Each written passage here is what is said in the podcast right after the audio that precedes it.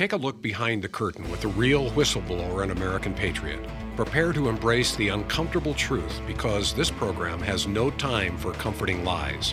Here is civil liberties enthusiast, Second Amendment defender, and recovering FBI agent Kyle Seraphin.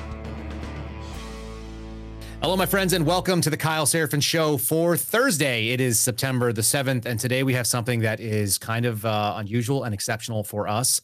We talked to the recently convicted and sentenced January 6 defendants. We have five of them. You are going to want to stick around and listen to this. This is kind of hard to hear, but I think it humanizes men who are many many of you have just seen as a headline most of you did not have the bandwidth to follow the trials it's everything that's happened in their lives and it is the only thing they focused on for the last couple years and for us uh, many of us are just touching on it peripherally so if you'll give them 15 minutes each they are timed and prison uh, recorded phone calls i think you're going to find them fascinating and i think that uh, you will walk away with some value you'll get a little sense of the man behind the headlines there uh, before we do that, we want to say thanks to our sponsor. Specifically, I want to thank Catholic Vote. Here they are right there Catholic Vote. And you can go to their website at CatholicVote.org. You can sign up for the loop, which is my favorite email I get every morning. It has all kinds of fantastic news stories. I highly encourage it. Just type in your email address, type in your zip code, and you will join the fight for faith, family, and freedom, and keep yourself well informed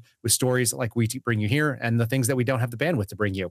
Um, we're also going to say a quick thanks as well to our friends over at Patriot Coolers. They are the best. They have been here. They are OG sponsors of the Kyle Seraphin Show. Use promo code Kyle to get 10% off. You'll get free shipping if you spend more than 50 bucks and you can see right there they've got the hard coolers they've got soft coolers they've got backpacks they've got day coolers they've got uh, all kinds of tumblers that are smaller stuff great gifts and fantastic carry products. They say Patriot right on the front. They support the Kyle Seraphin Show with a, a, little bit of their proceeds. And also, they support American veterans who have mobility issues, which is a great cause to spend your money on. If you're looking for something that's going to keep your beverage hot or cold, by all means, check out Patriot Coolers Big fans, patriotcoolers.com and use promo code Kyle, K Y L E. That'll get you that 10% off. And before we forget, unless we forget, I want to say thanks. This is a free promo. Actually, I think we're paying this one forward, but this is our friend Garrett O'Boyle's website. Definitely check out our merch page. If you're looking for a t-shirt, if you're looking for hats, which he's sending me some right now, and you'll probably see me wearing on the show. I don't wear a lot of hats, but I wear these.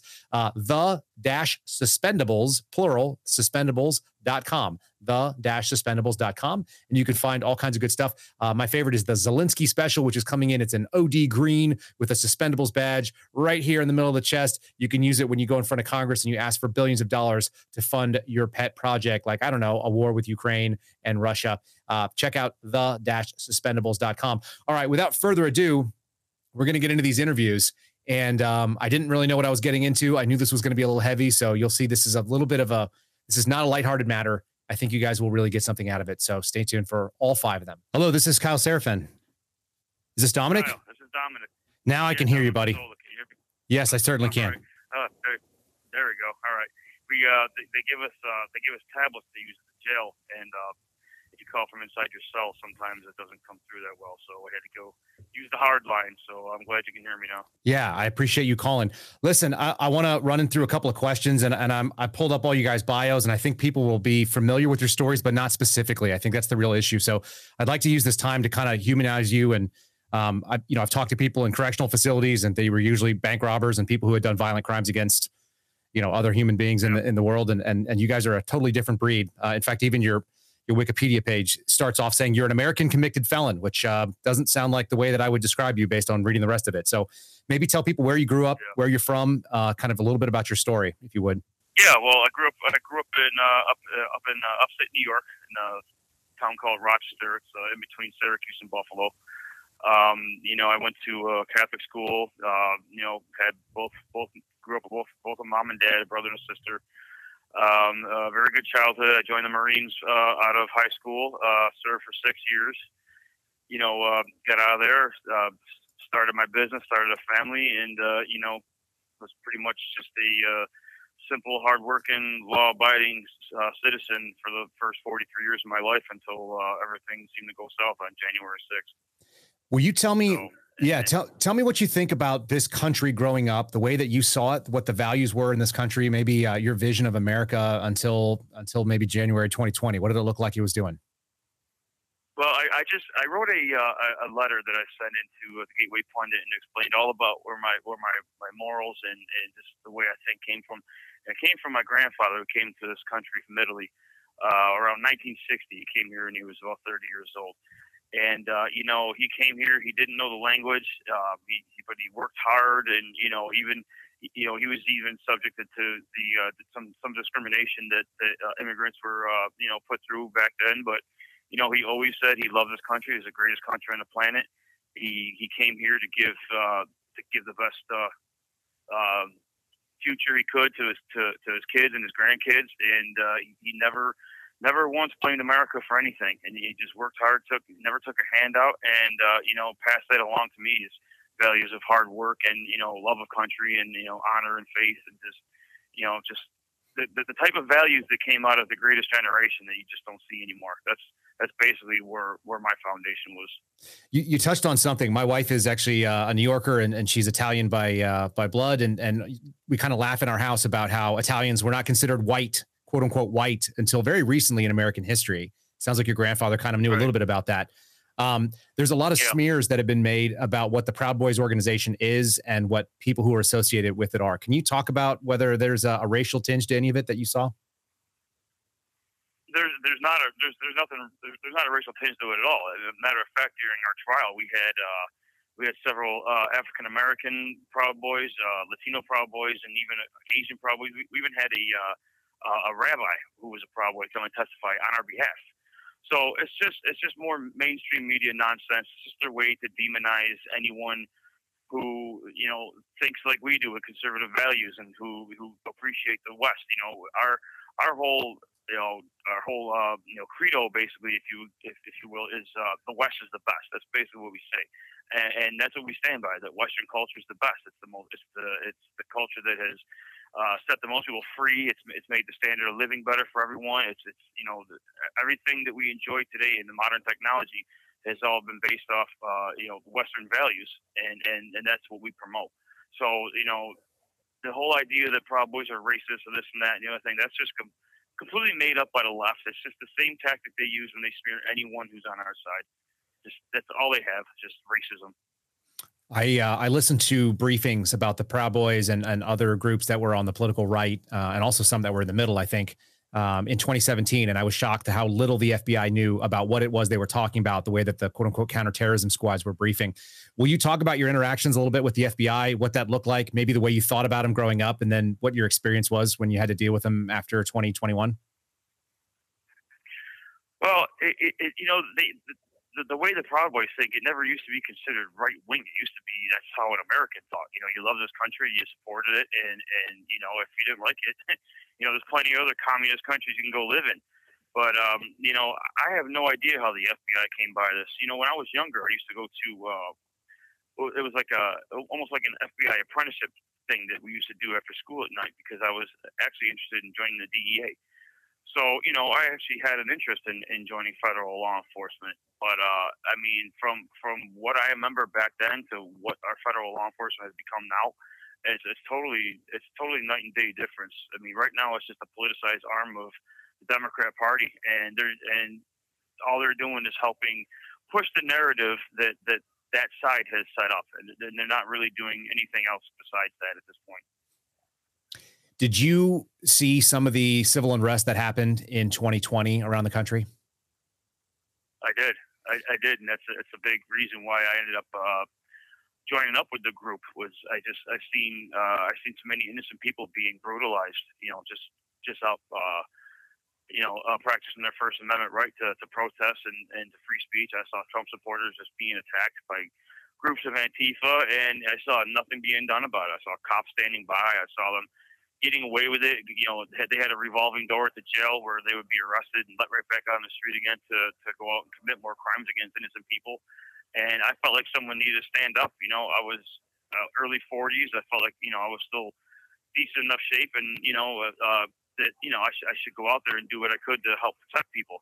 And, uh, you know, that's, that's what a, a lot of the people who joined, uh, post, uh, November election uh, felt the same way. You know, they were just like, no one's out here standing up for our side, so we need someone to go out there and stand up.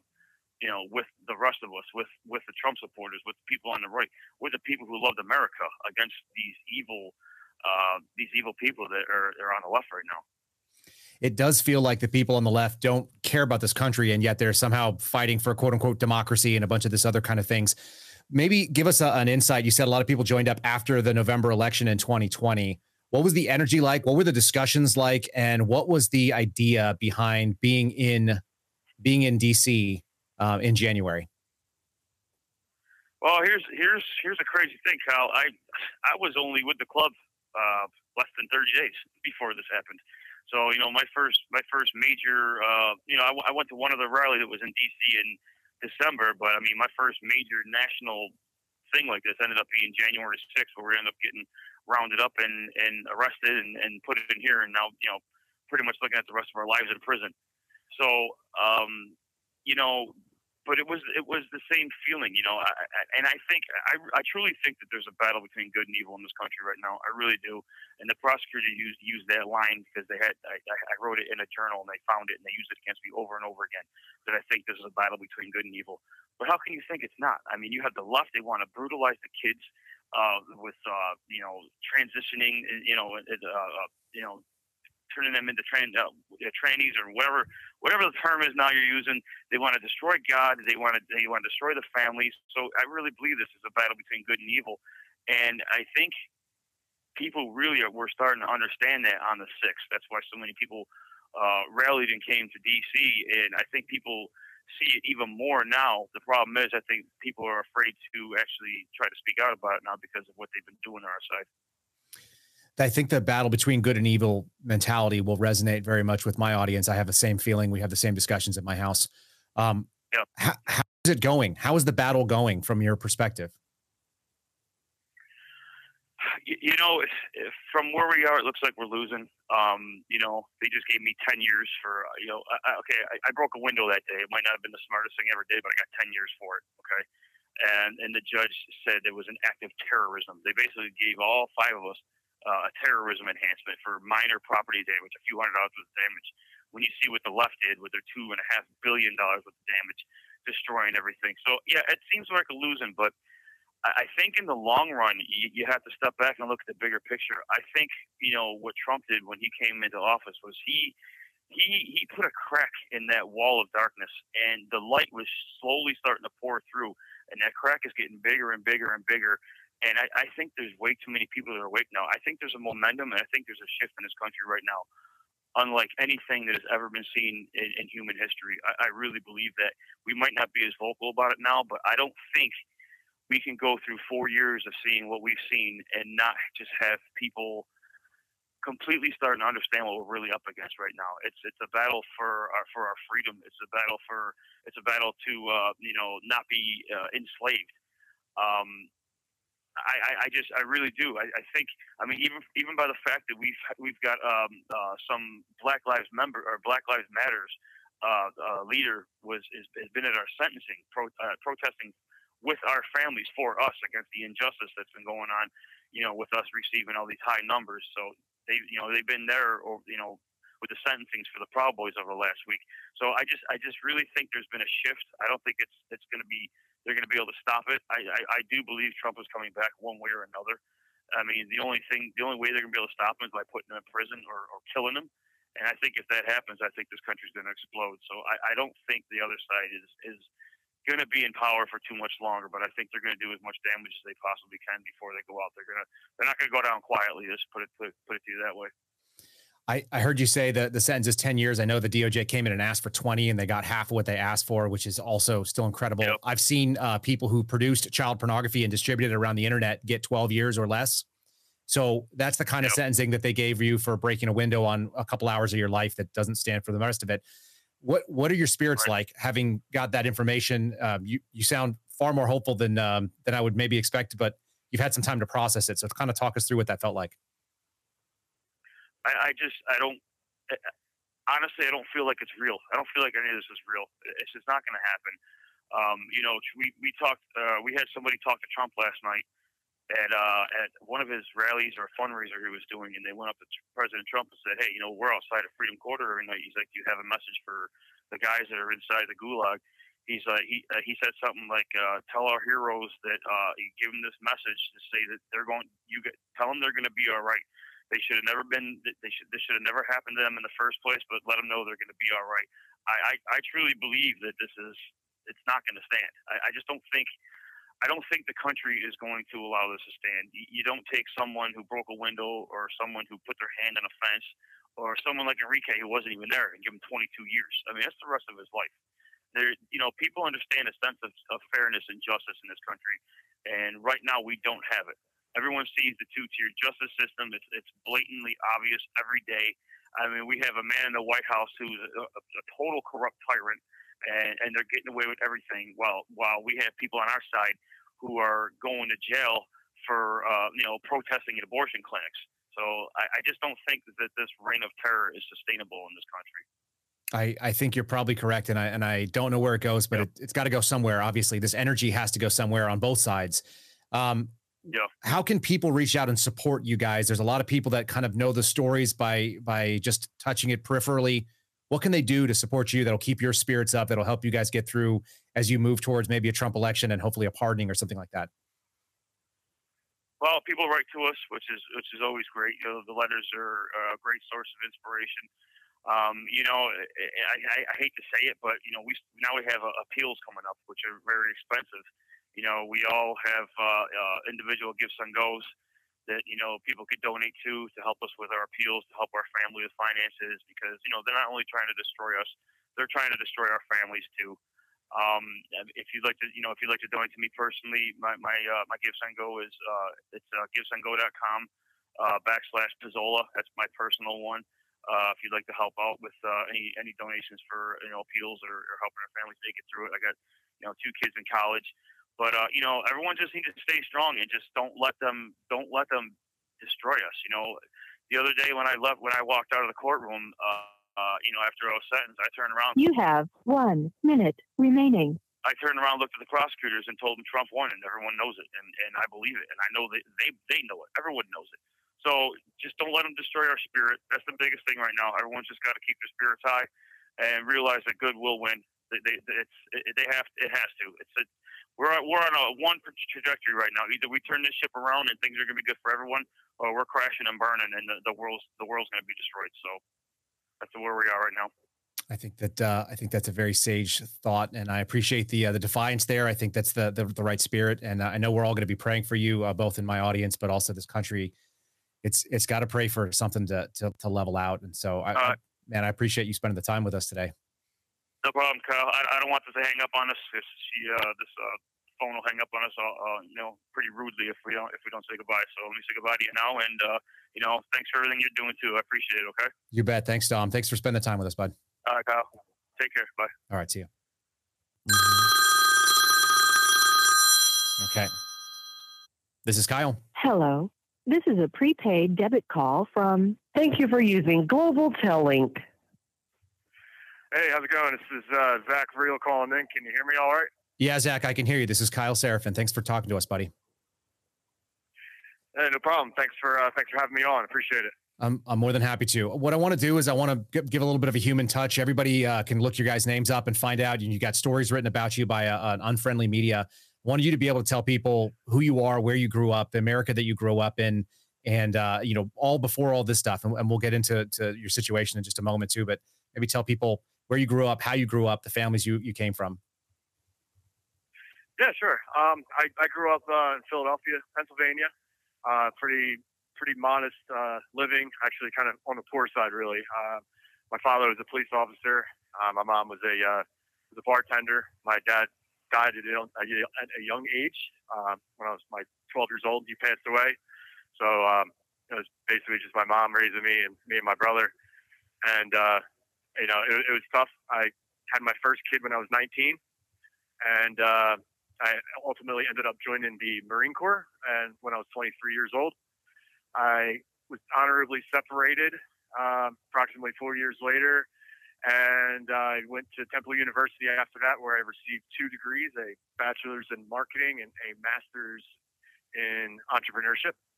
I then uh, I worked at Merrill Lynch for a little while and New York Life, where I acquired various uh, um, you know financial licenses Series 7, 66, insurance licenses, things of that nature. And I was actually in the process of opening up my own financial uh, company, finance company, uh, advising company right before my arrest. Um, I, I, was part of the Proud Boys. I was the president of uh, Philadelphia chapter. Uh, we we we're a very diverse group. Um, we have we have men of all backgrounds, and um, you know we, we participated in some protests, uh, quite a few in 2020 you know, like like many people did. Uh, there's the COVID lockdowns and everything, and um, you know, they all pretty much culminated with January 6th, and uh, you know, um, you know, this, this very very peaceful guy. I never got in trouble with the law before. I, you know, the most, I, I mean, I did. I had a, a DUI when I was young, um, but I mean, that's that's the extent of it. Like, I'm not like, not a violent guy. I never got in trouble in any any protests I've ever been to before um, you know, the accusations against me are absolutely appalling, and they don't, you know, they don't, they don't justify my character whatsoever. And um, you know, and, and we proved that in court, but unfortunately, you know, you can't get a fair fair trial in D.C. Not not with the uh, politically motivated jury that, that you know we had. But uh, that's that's basically me uh, in a nutshell. Uh, you know, like I said, uh, come from modest backgrounds, and you know, uh, I'm a hardworking American, you know, military vet, love my country, and uh, that's that's that's pretty much it. Yeah, you can't see, but I'm nodding along with you right now as you're as you're you're giving your background, and I appreciate all that. Can you talk about uh, the organization? And you probably have the the upside of talking to someone who listened to Gavin McInnes for a long time and have heard him talk about the founding of the Proud Boys and why they came up with it and the Aladdin song and all the deal. I know I know all the you know the stuff about the background that people in the FBI obviously did not. But maybe talk about joining that organization and what led you to it and what you liked about it. Yeah, so um, I was I was doing uh, I was doing events prior to joining the uh, for joining the Proud Boys for my own for business purposes and whatnot, and um, I ended up doing a I was, I was doing a couple radio shows to promote one of my events, and uh, one of the one of the radio show hosts you know recommended I look into the Proud Boys. I actually didn't even know who they were at the time. Uh, it's about 2018, I want to say, and you know, I looked into them, and of course, you know, I, I googled the name and seen all kinds of know terrible things said about them. But I have an open mind. You know, I, I, I know the media is deceitful, and I know it's you know biased. So so I, I, I dug a little harder, and I, I found their website, and I seen that you know they're all about free speech and um, you know entrepreneurship and you know just just typical American things. You know, like you know gun rights. You know all you know things like that. So uh, you know, it piqued my interest a little bit. You know, I was I'm a businessman. I I I, I've owned multiple businesses in the past, and I, I figured, hey, you know, I'll, let me reach out, let me see what's up. So I reach out, and you know, I'm, I'm I'm expecting I'm expecting the worst. You know, I get to this meeting though, and and it's, it's just a bunch of guys hanging around, drinking, talking politics, and most of them were military vets. So immediately I fit in. I fit in well with them because you know it's the one thing that um, you know, military vets, it's easy for us to just hit it off. You know, I mean, we have similar backgrounds and whatnot. Yep. It would be like two retired FBI agents meeting each other. You know, you guys just hit it off right away. Oh, they're a bunch of nerds, man. I, I, would rather hang out with vets. I'd rather hang out with that crew. That's that's my crew for sure. but yeah, so and and and uh, I ended up I ended up liking it. You know, um, I had fun with these guys, and you know, like I said, they, they weren't what the media made them out to be. So so I, I, I stuck around, and um, and and and I had a blast. You know, I I you know flew around the country in 2020, and I met a lot of these guys all all in these other chapters, and it, it was the same thing. You know, every every city I stopped at, is these guys welcomed me with open arms and showed me their city, and you know, partied with me and everything, and you know, it, it's it's it's appalling the things that are said about the Proud Boys, and you know why there's not more lawsuits, you know, springing up you know, about libel and slander and everything.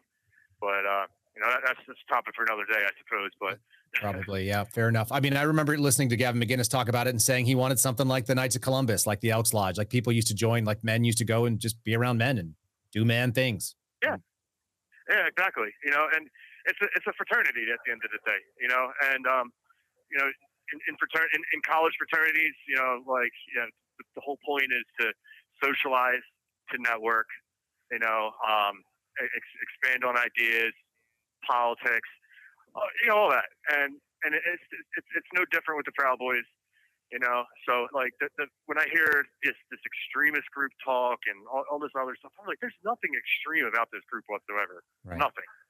You know, and and and it, and it and it, it hurts hearing it because like I'm part of this group and I I I, I defend it, you know, and there's nothing I, can. I feel powerless, especially being in jail now to, to put up with this, you know, and there's nothing I can do about it. But you know, I, I appreciate you giving me the platform and being able to explain it a little bit. So that, does help. no, it's my it's my pleasure, and and I think that it's it's sorely missed that people don't go looking for that information. It's not that hard to find. It turns out, uh, even the FBI couldn't find it, even though I gave it to them. Um, I, am interested in, right. in your view of America as you were growing up. Uh, all the licenses you did, serving our country, going out and starting businesses. Those are those are very hopeful activities. Can you talk about what you saw America as and how that changed maybe up until maybe the end of 2020 and what that you know, kind of felt like? Well, I mean, America, America is still it's still what it is. You know, um, it's the land of opportunity. Um, I was I was told at a young age that you know you can do anything you want in this country. You just have to put your time and effort into it.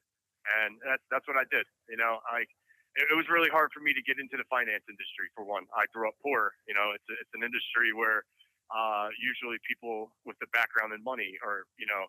Um, it, it's their industry, you know. Um, so it's it's hard to get your foot in the door. Some somebody like me. So when I got my foot in the door, it was it, it, it was a big deal, you know, and it was a huge accomplishment for me to be able to be able to do that. But I put the time and effort into that. You know, it took a lot of time getting to know people and talking to people and networking and getting the education required. You know, and um, it's not surprising that I did. You know, so when I wanted, you know, I wanted to take it to the next step and open up my own company. You know, it's it's just a, it's a shining example of what you can do in this country. And you know, despite despite all the divisions and all the political nonsense going on in this country, you know, you still it's still the greatest country in the world. You can still do these things, you know. And um, despite what I'm, what, what, what my charges are, you know, and all this, I, I'm, I'm gonna I'm gonna take this to the Supreme Court if I have to, and overturn this. But when I get out of jail, I'm still gonna have an opportunity as long as I put the effort into it, and I'm going to continue to put the effort into it because I know hard work pays off in the country, no matter how tough things may be. I think still the truth today. I think people can really appreciate that message. Um, you, are looking down the barrel. What, what, was the what was the sentence they asked for, and what did they end up getting with you with the seditious conspiracy and all the others?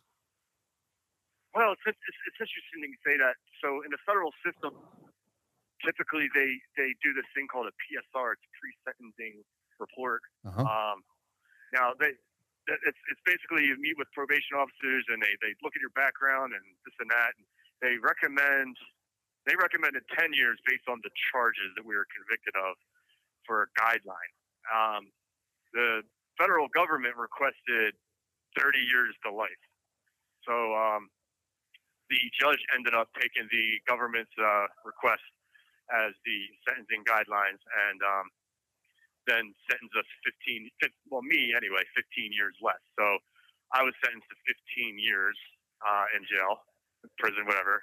And uh, I, I, think it's I think it's important to notice note that I was not convicted of any assaults at all. Right. Uh, I the, the, judge the judge acknowledged, even though I was convicted of um, destruction of property, that I didn't actually touch the fence that was broken, and I didn't. but I was convicted of it anyway. Uh, much like you'll eventually hear, Mr. Tarrio was also convicted of breaking that fence when he wasn't even in the city. But so it just shows you right there, like the type of uh, jury we were going up against. You know what I mean? They're convicting people of breaking things that didn't break things. You know, or right. No, I mean, uh, I, my my empathy, my heart goes out to you guys. I I've arrested people in D.C. I arrested a guy on Trump's inauguration in 2017, and he was shining a laser pointer into a Park Police helicopter, which is a felony, and he was released. Uh, didn't even have it go on his record. He just had a rough night in jail, probably, and then went home. That was the end of it. And he was facing at least five years for that. And he'd probably done it 50 times during that day. And then to find out that you guys are doing conspiracy of the mind and, uh, you know, insurrection by remote, apparently, as, as the media puts it out there, it, it's, it's so absurd for me having been in that space to watch it. But, uh, you know, the unfairness of DC is famous, unfortunately. I'm curious if you can talk about what you feel about the justice system. Uh, if you grew up thinking something different, if you thought that people got a fair shake, or if you thought that it was always skewed? Maybe kind of give us a take on what it felt like going through this. Well, like I said, I, I, I have a law enforcement family. I come from a law enforcement family, so you know I, I have a, a, good sense of the justice system. I like I, have tried to stay out of trouble my whole life, but um, I, I do understand how it works. I, I never thought that it would be, frankly, this corrupt, and and I I don't think it is nationwide. I I I was initially granted bail by a magistrate judge in Pennsylvania, and um, I I do recall the the judge's um, body language, and he seemed like it was absurd that they wanted to deny me bail. Uh, so the fact that they used the de novo review to you know take that power from the magistrate judge and bring it into D.C., where I was ultimately my bail was revoked. I mean, it's it seems to be a DC DC problem, uh, and and not, not not like a nationwide justice system problem, but still, nonetheless, I mean, this is the Department of Justice, and the Department of Justice is at the end of the day is pulling the strings here, whether it's DC or not, and it's it's not a good look. At least I, I do have faith in the justice system and the fact that I'm going to win on appeal. I, I said from day one I, I may not win win with this jury. I may not win on tr- in trial, but I know I'll win on appeal. Um, like we didn't do what we're being accused of, and at trial there was there, we were basically convicted of you know people's feelings on the election and and politics and whatnot. You know, uh, if if politics had nothing to do with our trial, we probably would have been exonerated. But politics had everything to do with our trial, and that's why we were convicted. And that's the problem. You know, it shouldn't be like that ever in our justice system. But luckily, luckily, like I said, in the appeals court, I don't, I don't, I don't think I have, I'll have that issue. Could be wrong, but I, I, I hope, I hope to get a fair shake at the appeals court. Yeah, I know we're all praying and pulling for you guys on that. Talk to me about uh, you've gone through basic training. You're looking at kind of a rough road ahead, at least while it goes through appeals, and um, you know maybe the mindset that you're taking into uh, what's in front of you. You have one minute remaining. That was quick. it goes. Yeah, it does. Sorry. So, what, just a mindset that's carrying you through what you're looking at, um, you know, based on some of the other difficult things you've done in your life. How, how you're maintaining um, hope. you know, I, I, I've, uh, I've, we, we, we prepared for the worst. I've always prepared for the worst in my life. I prepared my wife for the worst in this situation. Um, we, we had a feeling that this was going to be dragged out because of the politics. Um, once we were denied, once I was denied bail, we knew something was up. Um, but we knew it was going to, we knew it was to be something dragged out, so we prepared for that. And um, I'm prepared for anything that's, that's thrown at us. Um, but uh, anybody wants to, you know, follow through with our, with you know, follow along with our uh, our trial, um, I, you know, you can follow me on Twitter, defend Zach, or uh, Truth Social, defend Zach as well. Um, so We'll put those out there for sure. I know we're going to get cut off real shortly. I want to thank you for coming on here. We're going to pump all your guys' GiveSendGos as well and share them with everybody. And we do appreciate you taking your okay. your, your, phone call for today with us. I know we're going to get shut there. So thanks so much. For, Thank for you for using Global Tel Link. It goes quick. It goes quick, y'all. Imagine trying to keep up a family relationship doing that, you know, Ryan? Tough. Really tough. I don't know how these brave men are doing it, Kyle. I don't. I could not do it. I could not do it if I'm them. I'm not. I'm not going to lie. What's happening to these poor men and women in this country, and the fact that we have politicians that are sitting in Washington right now, they're going on vacation when they work for us, we the people, and their constituents are sitting in a prison cell rotting away right now for crimes that they did not commit. All right, you ready? You pulling up Biggs? Here we go. This is Kyle. Hello. Hello, this is Kyle Seraphin. Is this Joe? Yeah, this is. All right, Mr. Biggs. Um, I, I, really appreciate you calling and, and uh, chatting with us today. I want to kind of get into as much as we can in the 15 minutes we have. So uh, I want to start with I've read your profiles. I think people have seen your face. Uh, people have listened to you on the radio. They've seen you around um, social media and so on. But maybe tell people who you are, where you grew up. I kind of like to give people the human touch of of where people come from. That's not just a face that they see on the news. Uh, well, I was pretty much born in uh, the Charlotte, North Carolina area. I grew up around um, the Carolinas and Florida. Um, my mother was a teacher. My father was a Marine, so we moved a lot. I grew up a lot on college campuses at uh, Clemson University, University of South Carolina, University of Florida, Florida State. Um, so I've spent most of my childhood on college campuses, and then I have that Marine Corps aspect, and then I decided to myself after 9 uh, 9/11 join the army to piss off my dad.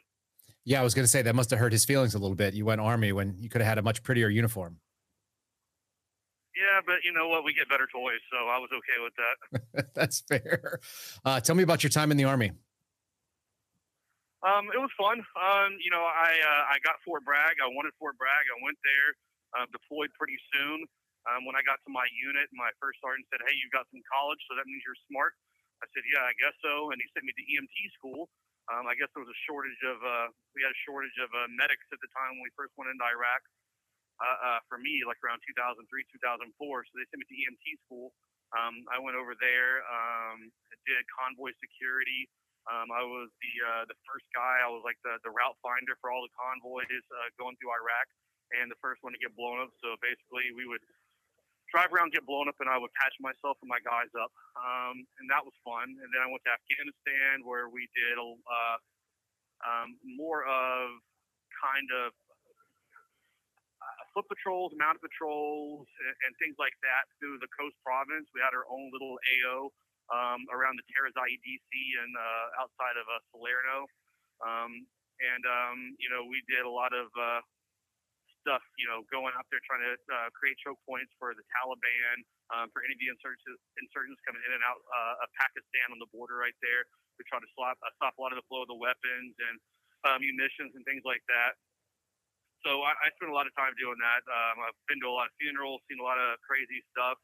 Um, and uh, you know, when I when I the military, um, I, I needed something to keep that adrenaline going on, and I ended up finding a job as a reporter, and I actually got um, kind of a gig doing street stuff. So I, I, I covered um, lots of riots, a lot of protests, turn riots, um, and uh, terrorist attacks all over the world. I was there just a couple, like a day after the Bataclan Theater attack. I went there uh, on the raids with the, the police in Saint Denis, uh, in France, when they were looking for the ISIS fighters. I, I followed them all the way up into Molenbeek, Belgium, um, and found the places where the suspected ISIS fighters came from. Um, so I, I, I've been in it for a while. I, I, I like doing that, but never in a million years would I think I'd find myself in jail being charged with something akin to terrorism for merely walking around that day at the Capitol. Yeah, that's that's kind of what I want to uh, touch on there. You've seen combat, you've seen uh, you've seen what war looks like, you've seen what um, riots and, and real street violence looks like. Can you compare that experience based on you know many many uh, hours in it, and and maybe against what you saw for the couple hours that went on on January sixth? Well, January sixth was it was it was an interesting thing. So you know you had you had multiple groups of people um, who had permits all across the DC area um, quite a few around the Capitol area. Then you had the, the main one at the Ellipse where the president was speaking. Um, we had heard the president before, so we chose to go to some of the other events. Um, and they had multiple permits set up around that spot. Um, so it, it was a unique environment that you had instead of being like one regular protest when I was in Ferguson, Missouri, you had everybody congregate in one area. Then one thing sparks that and it picks up from uh, you know that one area, and the police and the firefighters and everybody knew how to respond to that you know that, that active violence that kind of sparked the riot. Here it was from all over the place. You had people from coming from multiple different rallies from multiple places. You didn't know who was in what group and what their intentions were. Um, so it was really a recipe for disaster. Um, you know, when I was standing in the front up there, um, I was on the bullhorn. I was doing my normal chants that I always did, but about 25 yards in front of me, there was another guy that we call Black Megaphone Guy. We still don't know who he is. He was telling people now that we've gone back and been able to see footage, hey, you need to uh, get them into the front lines, get up here to the fence. We need to push this fence down. We need to charge forward. We need to go to the Capitol. Um, but I get blamed for that somehow. And the footage shows this other man doing that. You know, what, what sparked what, what, what happened was this one simple guy went up there, pushed, they had the right people around them that, that were there to, to kick it off. The crowd didn't know what was going on, and as the as the fence went forward, people just started flooding forward, and it kind of went out of control. You know, I, what I saw in Ferguson was when they announced the no indictment on Officer uh, Darren Wilson. One person threw a bottle at the fire department right over my head. I was actually with the, my camera crew set up at the fire department bottle went over my head, shatters, and then everything from there went to chaos. Rounds are flying, pepper balls, you know, you name it. M MRAPs are in the street, and it went on for days. Um, this happened much the same, but they're trying to conjure up the story and say that it was a lot more organized than what it was when it wasn't. You know, th- there was nothing organized about that day. That was another protest turned riot, and it sucks that it happened, but it happens all the time. And I'm not sure why they're making such a big deal out of out of it with us, and they don't with the other ones. I think a lot of Americans are seeing that same thing the disproportionate response to what happened in Ferguson, what happened in Baltimore, what happened in uh, 2020 in a dozen cities around the United States. And, and you've kind of just touched on it. What were your feelings going in after watching what happened throughout the, the say March to December of 2020? What were you feeling about this country? I, I knew things were on edge, and I knew things were, you know, intense. People were kind of at a point where you know, even on regular stations like NPR and things like that, people were talking about civil war. That was a pretty common topic amongst people. And when I was doing interviews, let's say uh, Dateline and things like that, I had a lot of reporters coming to my house in, in that time frame interviewing me and asking me what you know what do I think about a, a coming civil war. This is something that everyone was talking about at that time, but for some reason the government wants to hit in on the fact that I've talked about it before. I talked about it simply because that's my job as a reporter, and it, it was a main topic at that time. People are on a, on edge. People don't trust the the voting system that we have in place. People don't uh, trust our elected officials. They don't trust these people that are appointed over us, and they smell corruption. And there's fear in the air, and people don't know what to do. And I think that's a, a kind of a, a powder keg for you know what happened on January 6th. Yeah, I think that that makes a lot of sense. Um, we we talked to Zachary about uh, his hope for appeal. What what are your feelings about uh, the justice system as it stands right now, and and how things are looking down the road for you guys? I mean, not only do I hope that the uh, you know this appeal system works, uh, America should hope that it works because if we can't get a good fair try in the appeal courts here, I think we're pretty much doomed as a country. Um, if they can come after me and charge me with terrorism for shaking a fence, what else are they going to go after people for next? You know, this is only going to embolden the Department of Justice is only going to embolden those individuals who uh, got away with this. Um, and we need to make sure that, you know, as American citizens, that we're voting when it's time to vote, that we're paying attention to the people that we vote and we look at the ways that those people have voted before in the past and make sure that we put people in power that should be in power. Um, I think that's something that needs to be done because if we don't get a good fair trial or we don't get a good fair appeal um, in D.C., you know, I, it's hard to say. You know, then we're kind of dependent upon a, a Trump presidency or someone else out there, a dark horse who might come in down the road, and I just don't know. I, I think they've already gotten away with so many things on the left that right now it's too easy for them to get away with it because no one's really done anything to stop them. I agree with that as well. My um, my my audience kind of hears me talk about the fact that there's a certain energy that is on the left right now that is that is very mobile. They've done sort of, if you want to call it the political dry run, by going after a lot of people from January 6th in a way that I I did not see. I couldn't even imagine someone telling me to go investigate a misdemeanor when I was working there. I think I would have laughed it off. I've turned down you know felonies on a regular basis because we didn't have time or resources.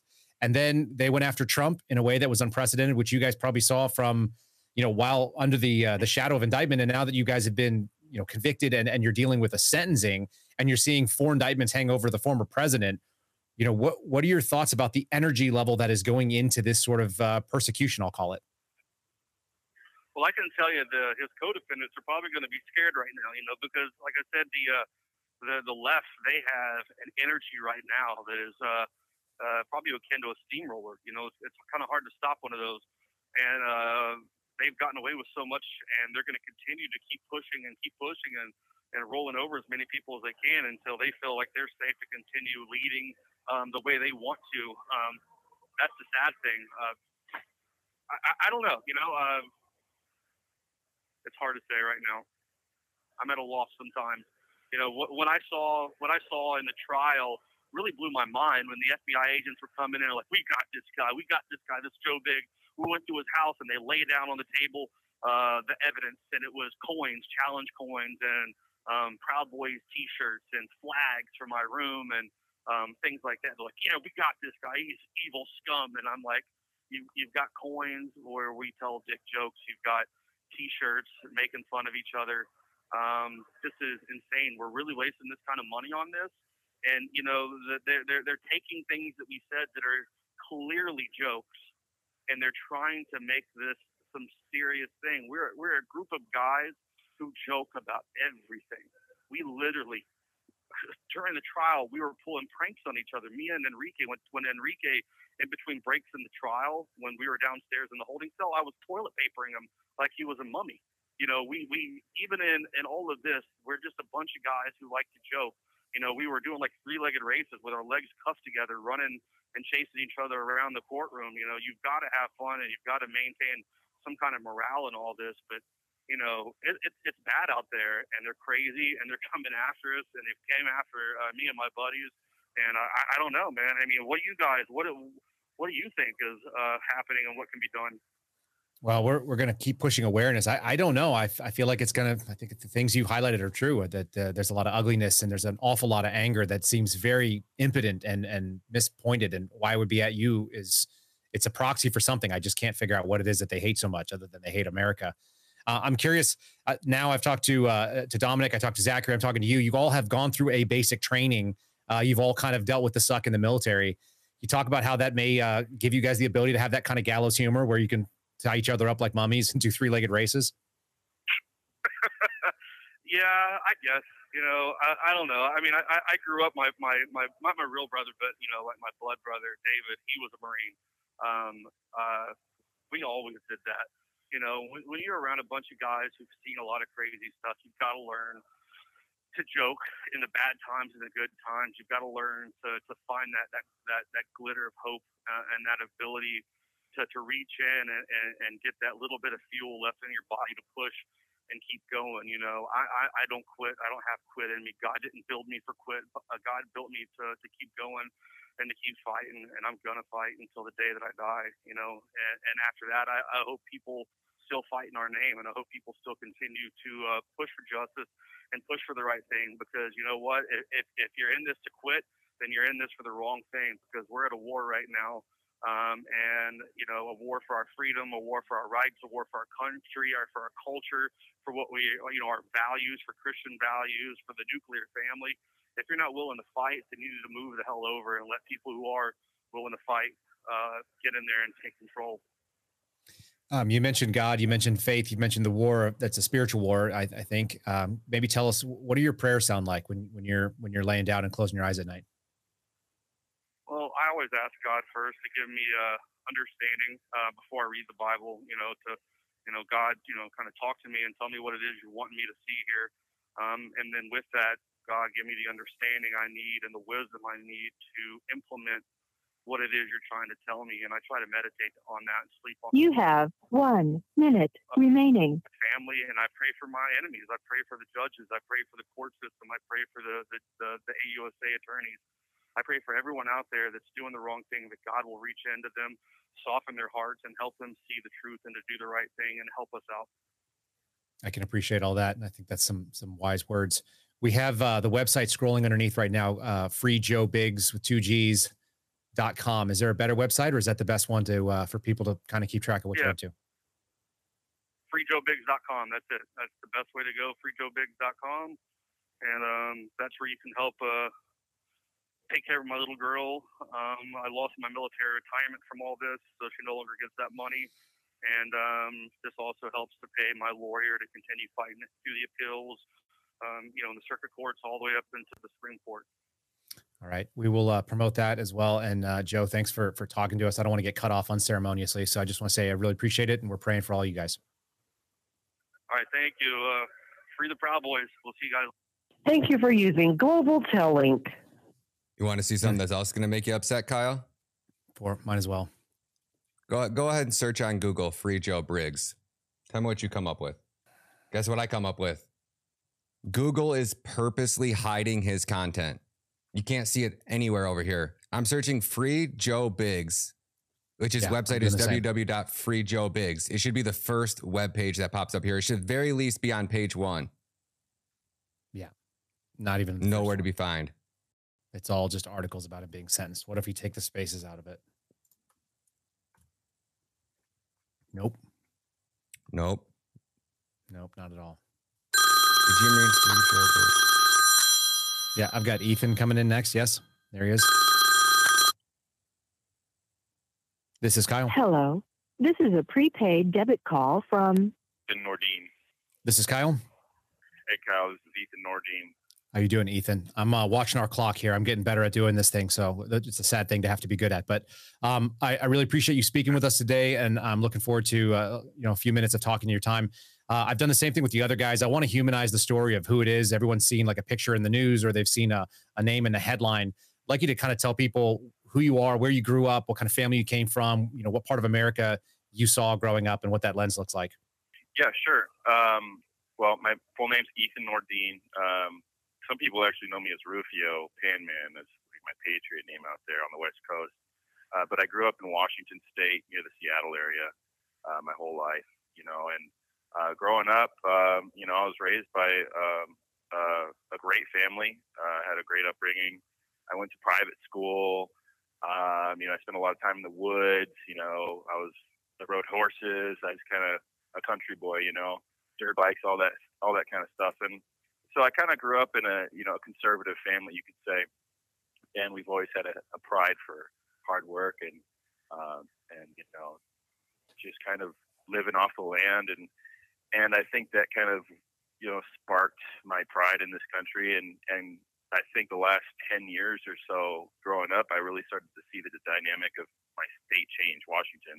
Anybody who's from that area has been there has, you know, knows what I'm talking about. The dramatic change uh, from like kind of this leftist takeover. And uh, starting in 2017 is when I started getting active in the Patriot movement. Um, just wanted to lend a hand, see what I could do to help out with a lot of this destruction and stuff that was happening in the cities, these rallies and stuff like that. And so, you know, 2017 was really when I started to kind of get involved, obviously with the Proud Boys, and uh, you know, the rest is. I mean, I don't know if you want to get into the rest now, or if you have any other questions on my upbringing? No, this is like your that? story. It's whatever you want to tell, and I'm, I'm more than happy to hear that part. Yeah, so uh, 2017, it was actually May Day, and if anybody, if anybody knows what May Day is, it's one of the biggest days of protest in a lot of major cities. Um, Certainly in, in Seattle. Yes, certainly, yeah. Um, and it was just projected that there was going to be a lot of destruction. And at the time, this was, you know, obviously President Trump had already, you know, stepped into office, and people had really spiked up their, you know, activity and as far as protests go. And there's just a lot of destruction, people getting banned from colleges and, and violence. And so I just, you know, I, I decided I had enough. I'd seen all the YouTube videos everybody's seen. And I went out to Seattle with the anticipation of just helping out local law enforcement, you know, protecting local businesses. And I ended up meeting a small group of Proud Boys. And back then, Proud Boys was, I mean, just very unorganized. Name five breakfast uh, cereals, that kind of thing. Together.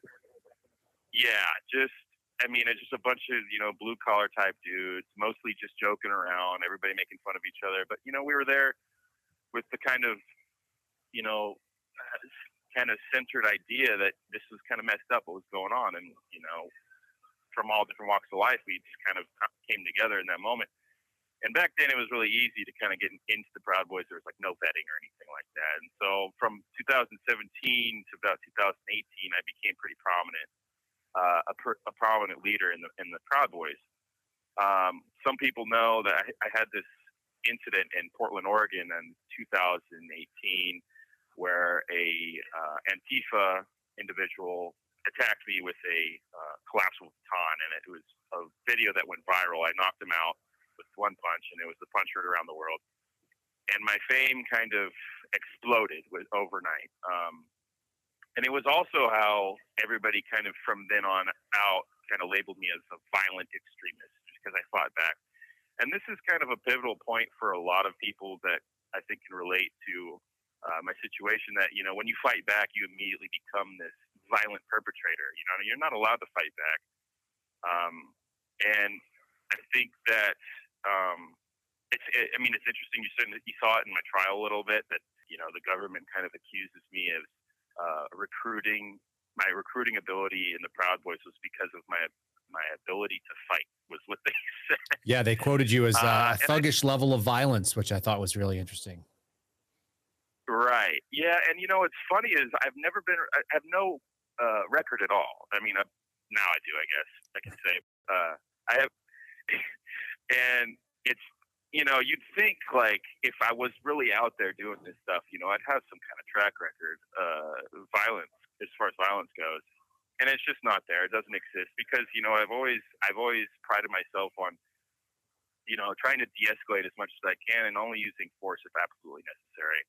And I mean, if you've ever been to some of these events out in the West Coast, they get. I mean, I th- I thought I was going to shoot know. some people the last time I was in Portland, for what it's worth, and I also thought the It- FBI would hang me out to dry.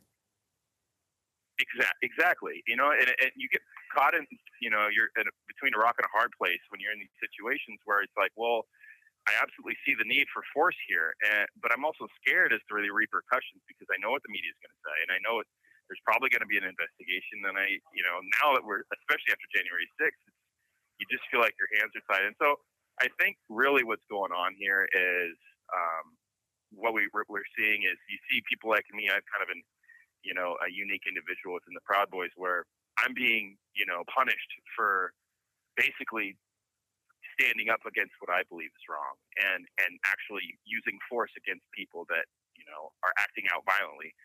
Um, and it's just I think that's the government or whoever wants to discourage that uh, completely. I don't even know. It's it's it's hard to say. I I think that's why I'm being punished. Um, because you, you, you saw in court there's just really no they couldn't really pin me on anything you know they just kept jumping around in circles talking about how i'm a violent individual and how i you know i advocate for force uh, and i've only ever used force when it was it was necessary and, it, and it's never it's only been a handful of times so it was kind of comical to to watch them dance around and try and you know pin this label on me I'm, I'm looking. We've got your GiveSendGo up, and we're going to put that up. I've got uh, Stand in the Gap dot Foundation. Is that another uh, website that would also reach you? uh, sorry what was the last one Uh, maybe this is maybe the wrong one. We've got uh, support Ethan Nordean though as the uh, GiveSendGo. Does that sound right? Yeah. Um, yes that's that's correct and, and I'm looking at the photo there, and I'm looking at the pictures we've got from the day of, and, and it's like you would have fit in with my buddies who are, you know, kind of mixed bag of military, law enforcement guys who know that sometimes you need to throw a punch, uh, guys who would still go to church, but uh, you know would stand up for their kids or their family. So it's it's hard. It sounds like they're making an example, the guilt by association, and then they gave you what 18 years for this. Like a judge came down and said that was a reasonable sentence. Like what what was the feeling when that happened? Um, you know, it, it's it's it's very unique situation. I think that it, there's a burden that kind of comes off your shoulders when you finally are rid of this whole procedural process, and um, I, I've kind of had to look at it the best way I know how, and I just feel like you know I think it's the it's better that they go as crazy as possible on people like me because well like all all the Proud Boys here because you know it's it makes it look so much crazier, and I think it gets people's attention more um, just how crazy this is. Uh, and I just, uh, part of me just doesn't believe it. it. It's not real, you know. So it's hard for me to really have a negative response to it. I'm, I'm, I'm obviously frustrated that this is, you know, our court system doing this to us. Our justice system feels justified in giving this sentence down. And, uh, you know, at the end of the day, that this is something that we've all defended and a lot of us would be willing to die for. And, and it's kind of discouraging. I mean, it's heartbreaking to see that it's so easy to hand down sentences that, you know, are destroying people's lives. And and yeah, for my audience's benefit, I've seen people who have knocked out and broken the face, like the orbital f- sockets of uh, old women on an Indian reservation and get less than four years. I've seen people convicted of distributing and creating child pornography get 10 years or less, you know, 12 years tops, and they're not going to serve all that. And then you guys are getting things like Right. 18 year sentences and 15 and 22 years. Um, you know, what is what does the process look like? What, what is your your uh, what's keeping you guys going as far as energy and everyone kind of has a different motivator. What's what's giving you the hope to, to wake up every morning and put your feet down on the floor? Um, you know, there's there's a lot. Uh, I I know that there's still a lot of people out there fighting for us, and so obviously we want to we want to keep the energy alive there. Um, I, I really think that we're in the midst of uh, you know a new revolution of some kind. Um, I'm not, and but when I say that, I'm not advocating for violence or anything for anybody who's listening. Of course. uh, I, I just think that there's a And isn't it sad that we have to say that right now? exactly. You know, everything will be used against you. It, it can, but it definitely will. Right. Uh, so I think that you know people are are waking up. You know, I've talked to a lot of people, even people who aren't J Sixers, who see what's going on, and there just seems to be this kind of uh, like you know, a lot of people when they talk about the Great Awakening, it definitely seems like it's a legitimate statement. Um, people are seeing what's going on, but it, you don't even necessarily need to see what's going on to just feel the kind of general energy that's being exuded right now. That it just feels like something is, you know, just around the bend.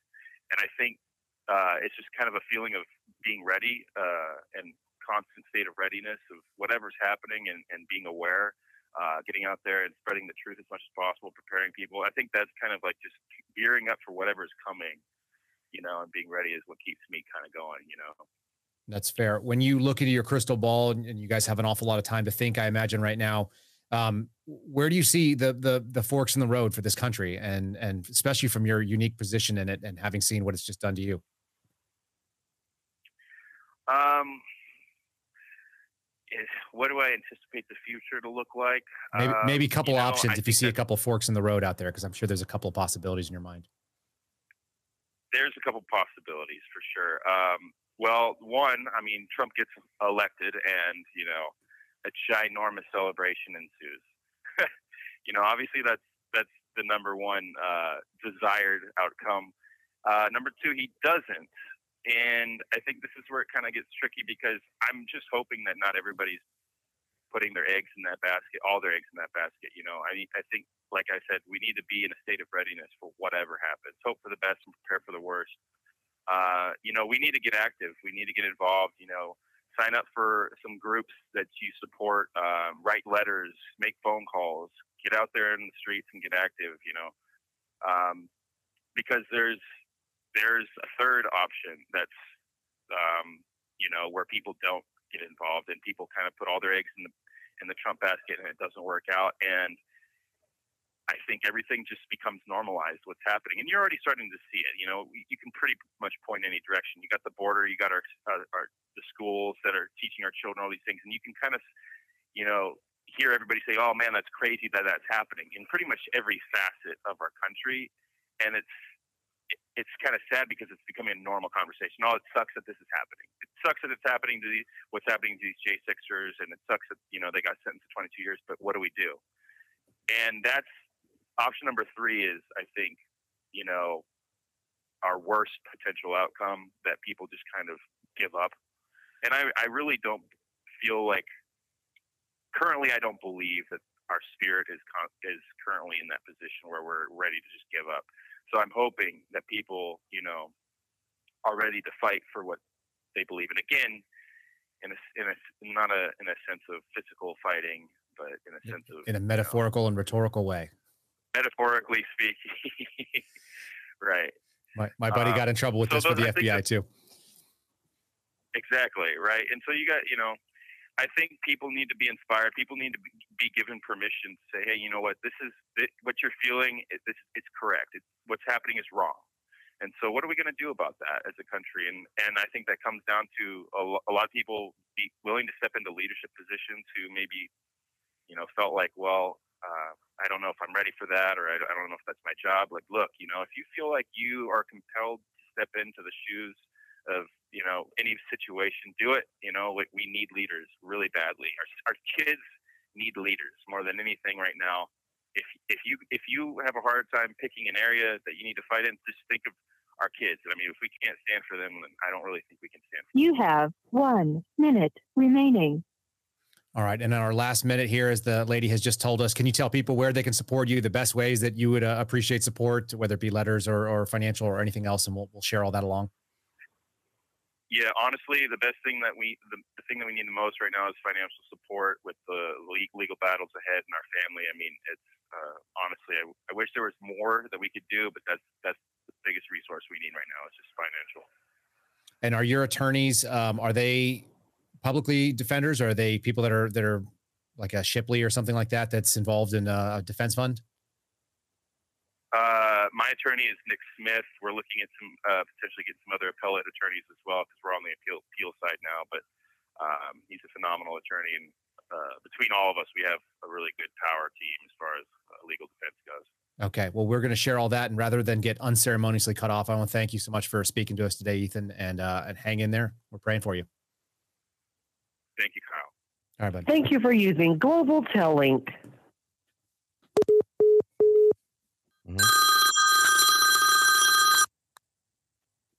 This is Kyle. Hello. This is a prepaid debit call from Henry. This is Kyle Seraphin. This is this Enrique? Kyle, can you hear me? I can. Yes. Can you hear me? This is Enrique. All right, my yes, friend. I hear you fine. How's my audio coming in? It's great. We've got it uh, recorded and it's coming in nicely. And um, I want to, I'm going to manage the time on this if that's cool with you. I'm getting better at doing this, which is sad to say. But um, let's, I want to start. I want to say that you're probably the most maligned person. I think your case to me seems like the most insane thing I've ever heard being convicted of a, a conspiracy without ever being part of the thing physically. So maybe you would tell people the most important thing, which is who you are as a person, where you grew up, you know, the, the lens that you bring to to life and and and the family you came from and if you would do that that'd be i think illuminating for folks Okay. Well, as, as some of your listeners may know, my name is Enrique Tarrio. Um, I was born and raised out of Miami, Florida, um, from Cuban parents. Uh, raised in a very, you know, anti-authoritarian home. You know, specifically anti-communist home. Um, and uh, you know, I, like I said, I was born and raised in Miami. Um, not a I think I went to a little bit of college. I'm self-educated, um, and I'm very, very, you know, I, I've, I've been a very active activist since 2004, and um, you know, I just I'm very passionate about about what what I do.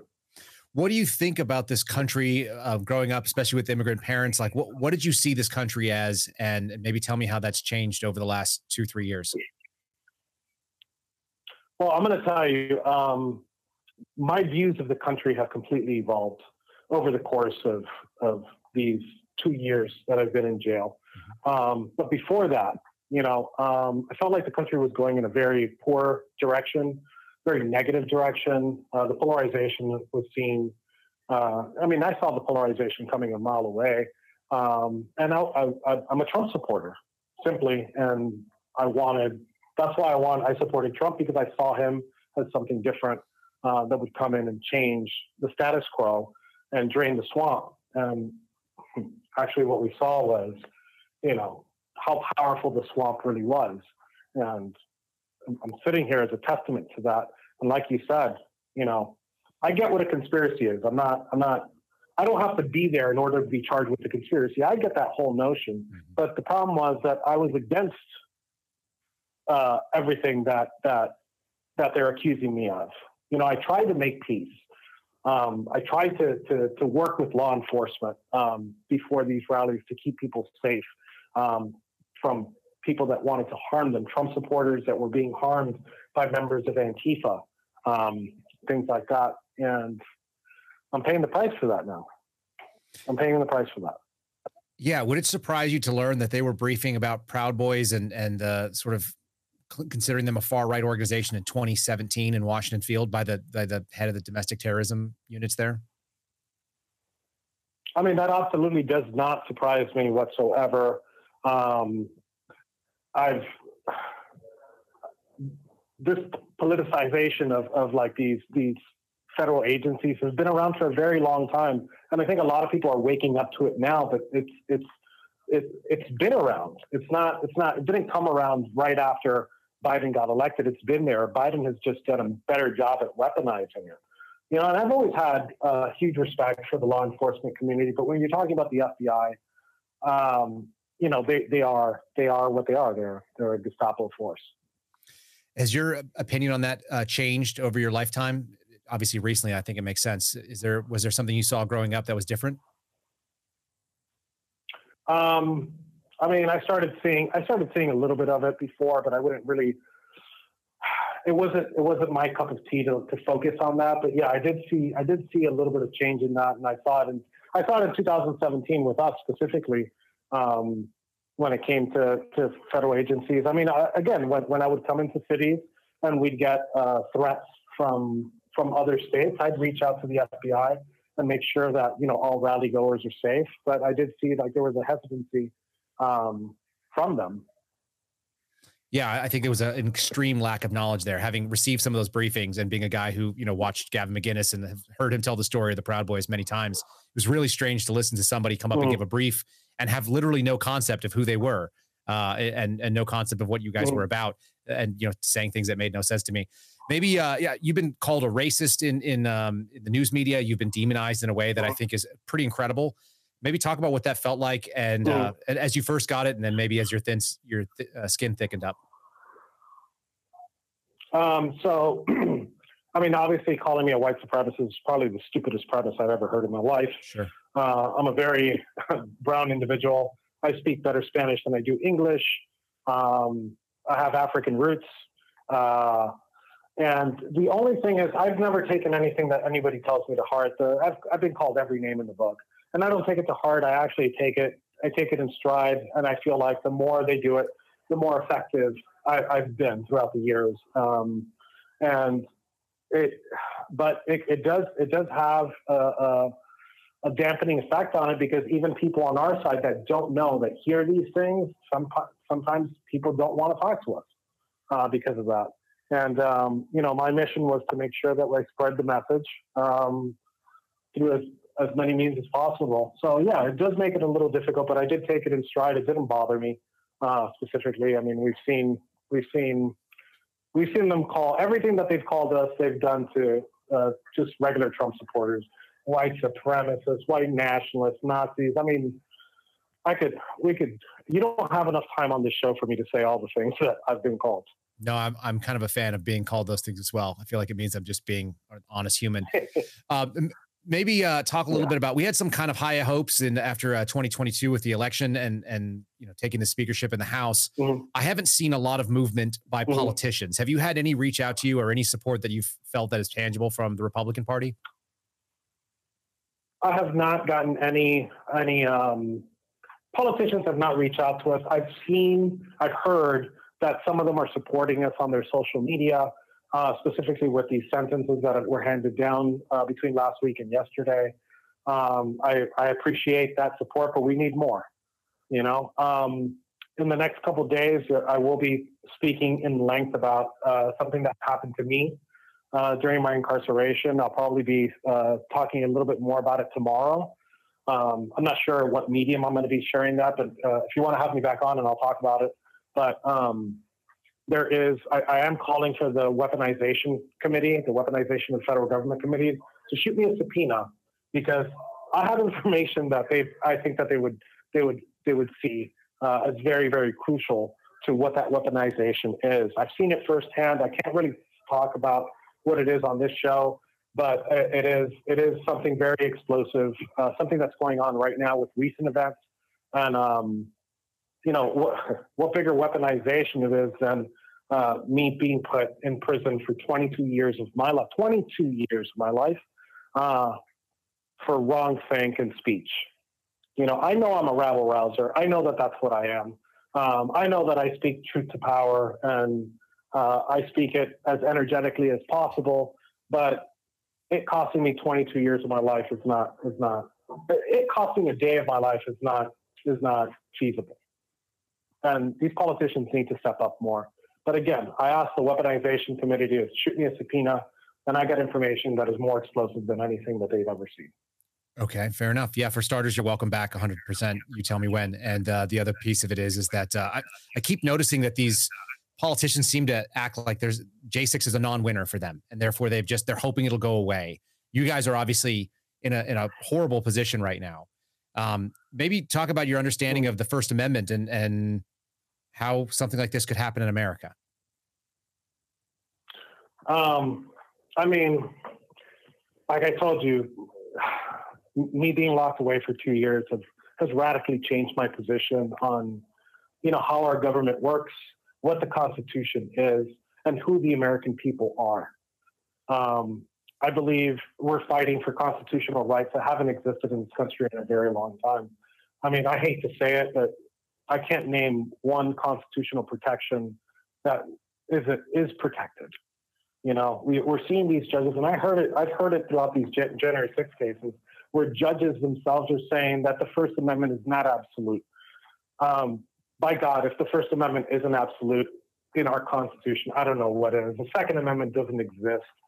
You know, um, I love our docu. I love that founding document, but uh, in this country and to this government, it means nothing. It really does mean nothing to them. Uh, but going through trial has completely disgusted me on how this justice system works. Um, there is no free speech defense um, to to to the, to this government and the prosecution. Um, people are being put in jail for simply protesting something. I get it. I get it, and I've said it a million times. If you assaulted a police officer, you should do some jail time. Not as much jail time as that they're given. Sure. You should do some jail time. If you broke something, you should be charged with uh, destruction of property. You got me? If you trespass, you should be charged with trespassing. But if you spoke out against the government, I definitely don't think that somebody should be charged with sedition. Um, I, I, I, really believe that that you know we're in we're not at a crossroads. I'm sorry to say it, we're not at a crossroads. We've been traveling down the wrong path for a very, very, very long time.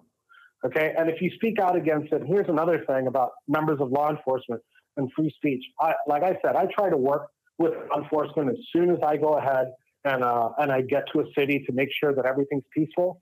I tried to bring one of those law enforcement officers into our trial as a witness, and guess what happened to him, Kyle? I don't know. They went to his house and they told him that if he were to testify, that they would put him in jail.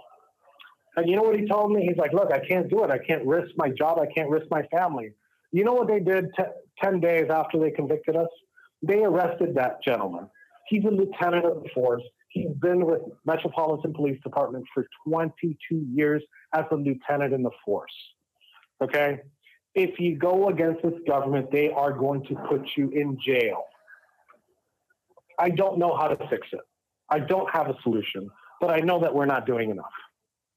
I uh, 100% agree. My podcast this morning was called uh, Post Constitutional America. And uh, for some reason, we've allowed it to get to this point. Mm-hmm. I, I, think a lot of us had our heads down. We're trying to do something else. And we looked up and suddenly a lot of this country is gone. Uh, as as far as what you're looking at, what what do your appeals look like? What is your your attorney's sort of uh, ambitions uh, going forward? And obviously, you have to push this thing. But is there you know, you, are you feeling okay about how that might look? Are you have any hope going forward? I do have hope. Uh, I just don't know what that hope consists of. We are going to appeal, uh, but we're appealing to the same justice system that put us in here in the first place. Right. I mean, I, I, I get it. I'm going to appeal. It's a five and a half month trial, so there's a lot to appeal. A lot of things that happened that I feel that I didn't I didn't agree with the judge. I respect the judge's opinion on a lot of things but um, I just disagree with him wholeheartedly on some of those things. And the government, you know, the government has been disgusting through this whole process. You know, um, the, the, the things that they've done is is is, is unheard of. You know, um, trying to put people in jail for decades for this is, is gone. Um, my attorney is having a press conference tomorrow. Uh, I don't know how to uh, tell you guys how to get it out, but Nayib Hassan, uh, he's having a press conference tomorrow uh, uh, as far as uh, my appeals go and um, you know, I'm just trying to, I'm just trying to navigate, you know, and I'm not, I'm not a type of person. I'm not going to ask for a pardon. Uh, if, if President Trump comes back in, I'm not asking him for a pardon. I'm asking him to take a look at our case, take a look at our case, uh, and see if justice was served. Yeah, I think a lot. I of guarantee people, you already know the answer. Well, I think a lot of people have that same sense, and they're nauseated by it. Uh, my producer and I were having the same conversation. It's like it's so disgusting. Like, where do you even begin? How can people support what you guys are about? And I know we're going to run up on the uh, one minute warning here in just a second. So, uh, like, what can people do to, from where okay. they're at right now to help you out? Okay, so to help, I'm not asking for help for myself. Uh, my family's the one that needs it. Uh, the website is Tarrio Family. You have one minute remaining. Of course, of course, it breaks me off. Yep. It's TarrioFamilyFund.org. That's T A R R I O FamilyFund.org. If you guys can help us out, I mean, you know, that'll go a long way. I've never really asked for money. This is my first time that my family has asked to help them out because they're they're struggling um, right now, and that's the most important thing to me. Family, you know, I'm, I'm that's that's the order of things. Patriotism and my country is not on my top priority list anymore. I'm sorry to say that, but it's my God, my family, and my tribe. And my tribe is the American people. Yeah, the ones that still care about what used to be there, right? Um, I really appreciate you spending the time with yep. us, and uh, and like I said, you're you're welcome to come back and talk to us. Any message you want to share here, you can always come back and talk. And um, I we're praying for you guys and right. share all those websites. I, I don't want to get cut off by the uh, by the buzzer here. Okay. Thank you. Thank you, Kyle. Appreciate, Appreciate you. Thank you. God bless you. You too. Ladies and gentlemen, you have been listening to the Kyle Seraphin Show, streamed live every weekday at 0930 Eastern Time. That's 830 here in Texas, America, streamed live from Liberty Hill, Texas, America. Uh, a troubling picture of America. Men behind bars for seditious conspiracy, probably the most absurd use of our justice system yet. And, and that last one from Enrique was probably the most troubling for me a man who wasn't even physically in DC on the time. Uh, we will try to put out some information about that press conference when I have it. You can watch my Twitter feed, so follow me at Kyle Seraphin, and I will get that out there. We want to say thanks to all of the uh, the folks in the live chat. You guys are are the best. There is no one better. Thanks to all of our new sponsors of the channel, which is going to be the subscribers. You can always do that. You can join the chat if you like at rumble.com slash Kyle Seraphin rumble.com slash Kyle Seraphin for our bumping live chat at 0930 Eastern. Uh, folks, we also really appreciate all of the uh, the five star reviews. Here is another one, almost 700 right now on Apple. This one is written by Minnesota native MN. It says American Patriot, five stars. I first heard you when you were interviewed by Dan Bongino. You talked about the chop zone in Minneapolis. I'm from MN. I'm from Minnesota, and I had no idea that was going on. Your podcast is very refreshing and informative. Keep up the amazing work uh, Minnesota native. We're happy to bring you news wherever we can. And uh, unfortunately, it's not always good news in this in this climate, but we will keep doing it. I'm glad you're refreshed, and we're really appreciative of the five star review, folks. If you want your five star review read, click on the link below in the show description, and you too can have your review read. We appreciate those five star reviews; they are fantastic, and they do bump us up. Uh, please follow my producer, Ryan Matta, who did some outstanding work making sure we got this recorded. You can follow him on Twitter at Ryan Matta Media. There he is right there, the man, the myth, the legend. And you can find him on True Social at Ryan Matta. That's M A T T A, M A T T A, Ryan Matta. Follow him as well. Uh, folks, don't forget to like this show. Make sure that the uh, the thumb is green. I know Eric Jason's in there riling you all up, making sure that the uh, the like is freed. Hit that that thumbs up and um, I don't know, pray for this country, pray for these men. If you can help them out financially, we will uh, share all their GiveSendGos in the show description so you can find all of them. If you want to pick one that you rotate through, I think that would be a fantastic use of an extra five or 10 bucks. These things really do stack up if there's a lot of you out there. And uh, I've seen it with my own eyes that it can make a really big difference in people's lives. So we do appreciate it. And uh, I know I'm going to be giving to them as well. I just I feel like the injustice is so strong. Pray for this country, pray for each other, pray for these men, and we'll see you again. Thanks so much. Thanks for listening to the Kyle Seraphin Show, streamed live weekdays on rumble.com slash Kyle Seraphin. Follow Kyle on Twitter, Truth Social, and Instagram at Kyle Seraphin.